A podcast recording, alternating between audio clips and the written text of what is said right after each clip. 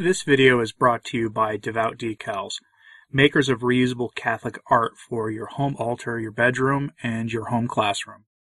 The mindless celebration of the anniversary of Vatican II continues in Rome, and dissenters to that celebration are being publicly hammered by professional Catholics working close to the hierarchy and by talking head class people who really want to be part of the insider club in the hierarchy in the church.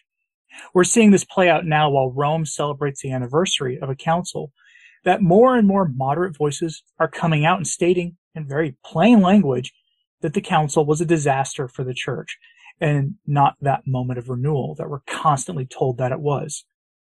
So let's talk about this today because this is also coming amidst news that Francis has told a conference of bishops that functionally the Catholic faith is dead in the Western world and that it's up to Asia of all places to spread the gospel around the world. I hope that Cardinal Zen isn't too surprised by statements like that. Anyway, let's dive into the story. Professional Francis fanfiction writer Austin Ivereigh, who's also known for pushing his home parish around publicly using his enormous platform to do so because they dare to offer a Latin Mass, has taken to pushing back against Cardinal Mueller's warning on Raymond Arroyo's EWTN show last week about the dangers of the Synod of Synods. According to Mueller and other bishops resisting the errors we're seeing emerge at the Synod, the synodal process is in fact an effort to remake the faith into something else, something antichrist. It's a hostile takeover of the church, to use Cardinal Mueller's words. And this is a fact that Francis apologists and the grifting class do not want to admit, regardless of how many national synodal reports call for functionally throwing out the body of Catholic moral teaching. Mr. Ivereigh took to Twitter to call Mueller and Arroyo the devil's duo, and pushed an article from a pro-Francis modernist rag of a blog, where it's claimed that Mueller and Arroyo don't understand synodality, nor do they understand the process that the whole Catholic world is watching at the moment. And he might be right, because no one actually understands what you know, the synodal way is supposed to be. But this is all truly remarkable stuff. But then again, Mr. Ivereigh he's a propagandist of the worst kind for the Bergoglio regime in Rome. So it's of little surprise that someone as mild as Cardinal Mueller gets this kind of venom from him. But such statements are especially revealing, given Mr. Ivereigh's role in drafting the con- continental synodal reports for Europe. Yes, Mr. Austin Ivereigh, the official biographer for Francis, who called Cardinal Mueller part of the devil's duo, is part of the process of drafting the synthesis document for the Synod of Bishops in Europe. Perhaps given his public role in working with the European bishops, he should refrain from attacking one of the most senior European bishops, especially in public. Just a thought, that's basic professional courtesy. Now, this all comes amidst the Vatican celebrating the opening of the Second Vatican Non-Binding Pastoral Council's 60th anniversary. Francis is out there busy singing the praises of Vatican II and the supposed renewal of the faith that happened in the wake of the council, as the church, according to Francis and the rest of the modernists in apostate Rome, returned to allegedly ancient forms of prayer and worship, a claim that has been so thoroughly debunked that it's frankly laughable that anyone continues to make the claim, but they continue to make this claim, even though there's literally no evidence that they, for anything they say. A very mainstream voice has risen in America to put to rest this notion of renewal in the church that has sprung from Vatican II. Ross Douthat published a piece in the New York Times, of all places, on this very subject. And his contention is that the church has become shackled to an obsession with Vatican II since the council, unlike any other council and the reject and reaction to that council in the history of the church. We didn't hear this stuff about Council of Trent afterwards. Headline from the New York Times. How Catholics became prisoners of Vatican II. And we are prisoners of that council, without a doubt. 60 years on from the start of the only council that seems to matter for the modernists in Rome and their mouthpieces here on the line, we are still subject to not only that council, but the demonic spirit that animated it and still animates it to this day. Mr. Douthat makes the case that this council had both liberal and conservative interpretations coming from the papacy from the 1960s until Francis's ascension to his current alleged po- post on the throne of Peter.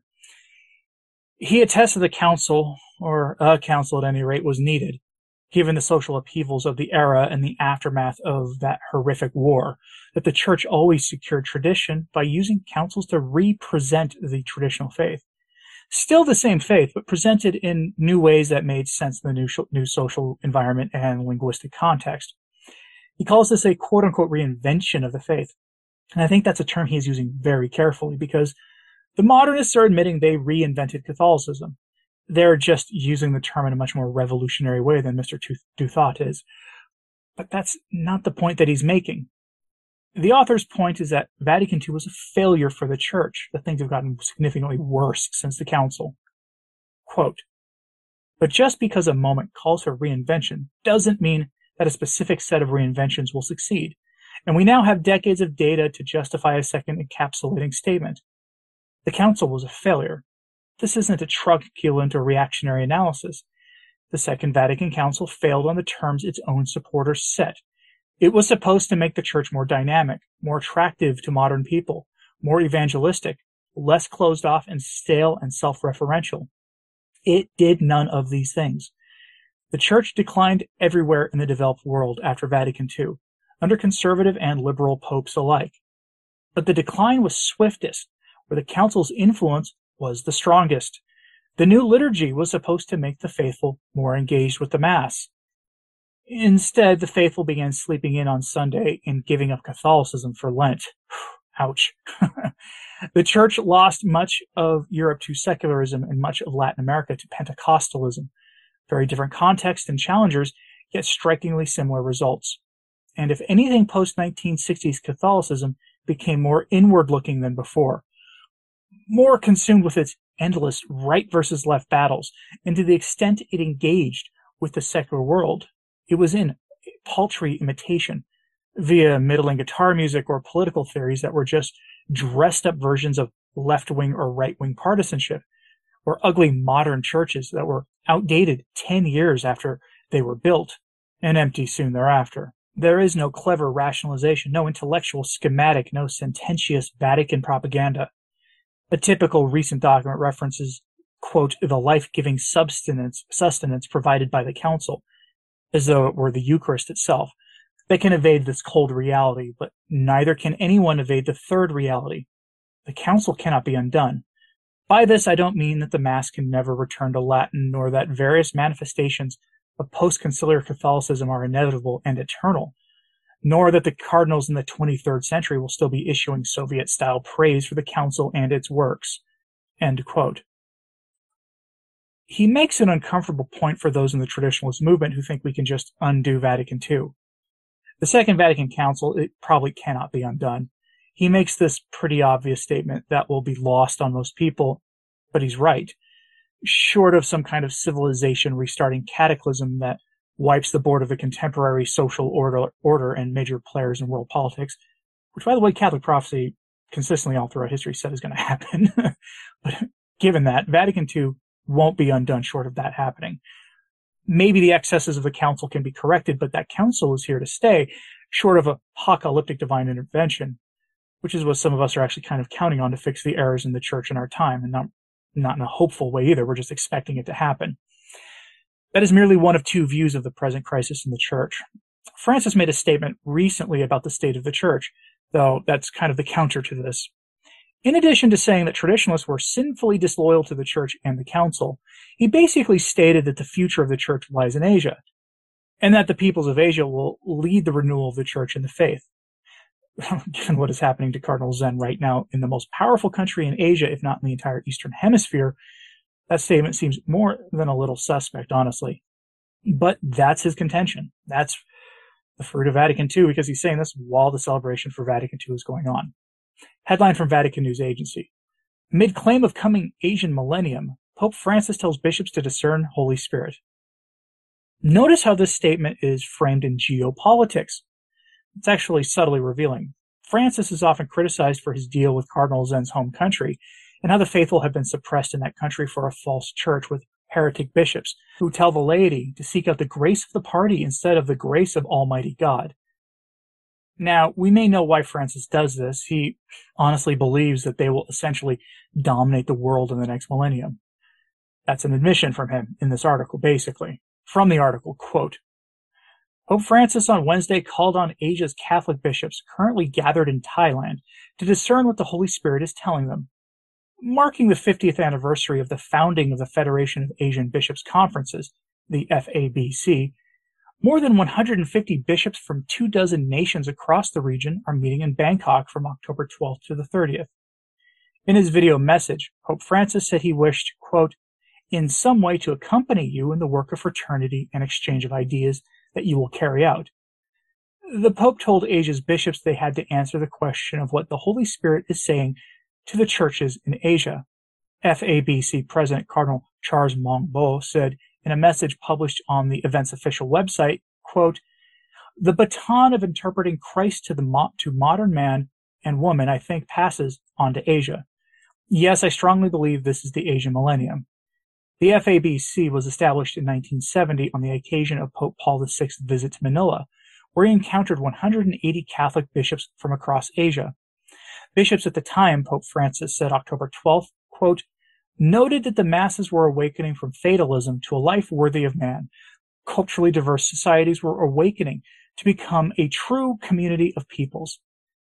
This meant that the church in Asia was called to be more authentically the church of the poor, the church of the young, and a church in dialogue with Asian brothers and sisters of different confessions, the pontiff added. End quote. It is certainly true that the church is growing in Asia, especially outside of Cardinal Zen's home country. But to pass the baton of evangelization to Asia is kind of missing the point. America, Europe, South America, and Africa can all return to growth in the faith through actually return to Orthodox Catholicism. Note that I'm not even really saying here that the traditionalist movement needs to be triumphant and get all the things on our long wish list of things that need to be done to restore the faith. The church simply needs to start teaching the faith again.